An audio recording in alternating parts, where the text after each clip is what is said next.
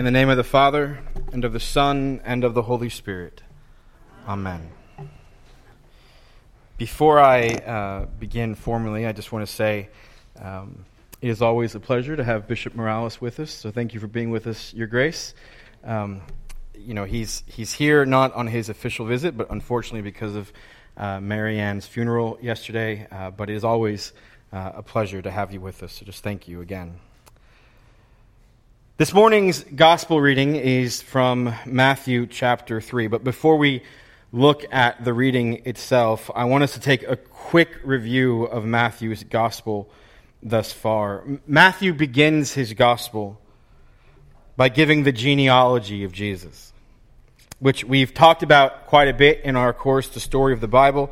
Uh, this is Matthew's not so subtle way of summarizing the story of Israel He's emphasizing a few important figures, a few important figures, one important event, and indicating as clearly as he can that the story he's going to tell about Jesus is the climax of that much larger story. This is chap- this is verse 17 of chapter 1. So all the generations from Abraham to David were 14 generations, from David to the deportation to Babylon 14 generations from the deportation to Babylon to the Christ, 14 generations. In other words, the story goes like this Abraham, David, exile, Messiah. And therefore, Matthew's gospel, the story of Jesus of Nazareth, is the story of the Messiah, the climax of that great story of Israel Abraham, David, exile, Messiah. And so we get in verse 18, the very next verse, now, verse, now the birth of Jesus Christ took place in this way. Matthew is telling us the story of the birth of this man, this person who brings Israel's story to its climax. And then in the next chapter and a half, right, so the rest of chapter 1 and all of chapter 2, Matthew has to solve a problem. He has to explain how this man, who is named Jesus of Nazareth, can be the Messiah.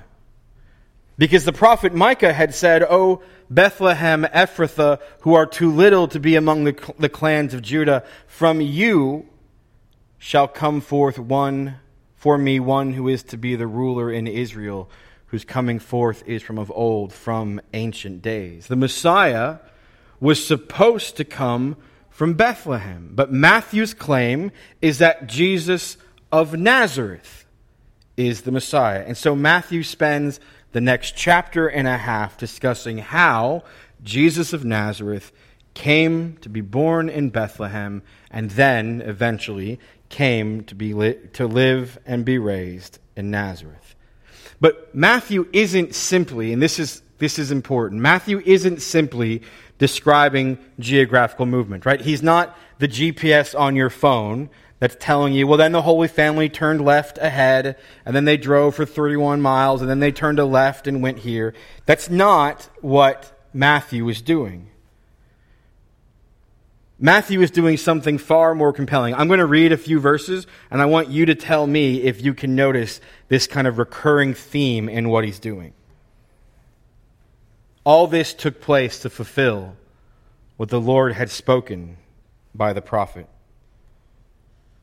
This was to fulfill what the Lord had spoken by the prophet. Then was fulfilled what was spoken by the prophet Jeremiah. He went and lived in a city called Nazareth so that what was spoken by the prophets might be fulfilled.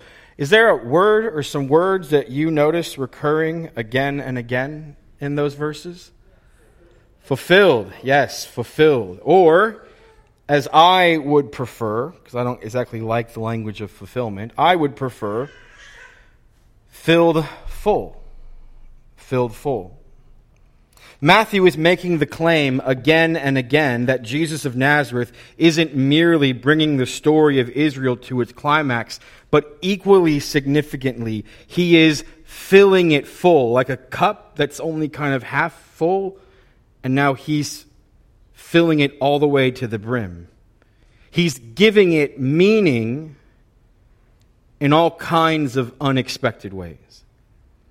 And if you're wondering, well, why doesn't he like why doesn't he like fulfillment language?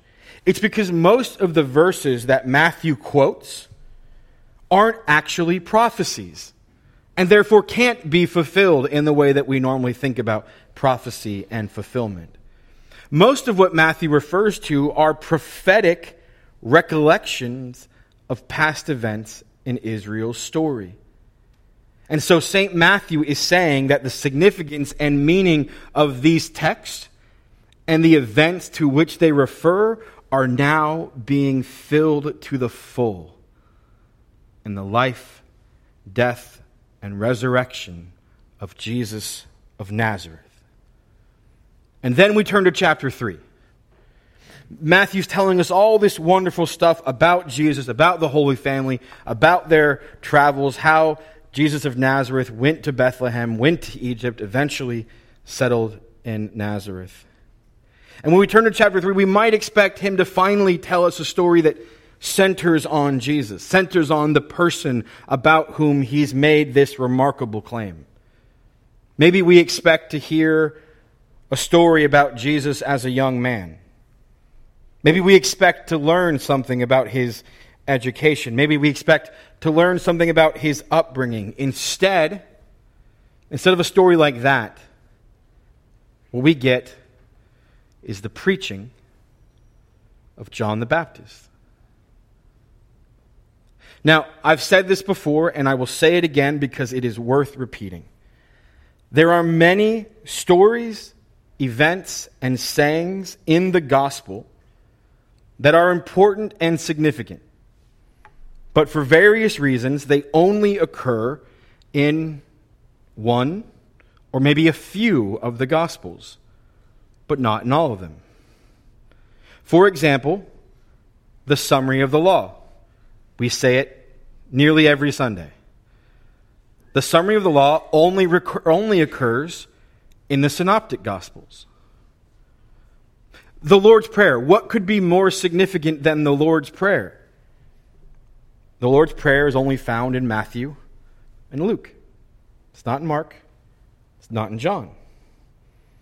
Same for the birth of Jesus. Only in Matthew and Luke. Same for the Beatitudes. Only in Matthew and Luke. Only John discusses Jesus' pre incarnate existence, at least at any length. All the Gospels tell the story of Jesus in their own way. They pick certain stories, they emphasize certain themes. But there are a few things, like the, re- like the crucifixion, like the resurrection, there are a few things that make it into every Gospel. Into every Gospel. And do you know what event is mentioned in all four Gospels? The preaching of John the Baptist. The verses we heard this morning on the second Sunday of Advent. By the way, I grew up around Baptist, and John is my favorite. Uh, it's not just that John appears in all the Gospels it's that in all the Gospels, the explicit connection identifying John the Baptist with the voice crying in the wilderness from Isaiah 43 is put front and center. I, again, I'm not going to read all these. Matthew 3 3 from our reading. For this is he of who was spoken by the prophet Isaiah when he said, The voice of one crying in the wilderness, prepare the way of the Lord, make his path straight. That's Isaiah 43. Mark 1 3, the voice of one crying in the wilderness. Luke 3 4, as it is written in the words of the book of the prophet Isaiah, the voice of one crying in the wilderness. John 1 23, I am the voice of the one crying out in the wilderness. All four gospels want you to be absolutely clear that John is the voice crying in the wilderness. But what is it that the voice cries? That's what I want us to think about this morning. What is it that the voice in the wilderness cries? Why does this matter so much? If you go back to Isaiah, this is the full text. Comfort. Comfort my people, says your God. Speak tenderly to Jerusalem and cry to her that her warfare is ended, that her iniquity is pardoned, that she has received from the Lord's hand double for all her sins a voice cries in the wilderness, Prepare the way of the Lord.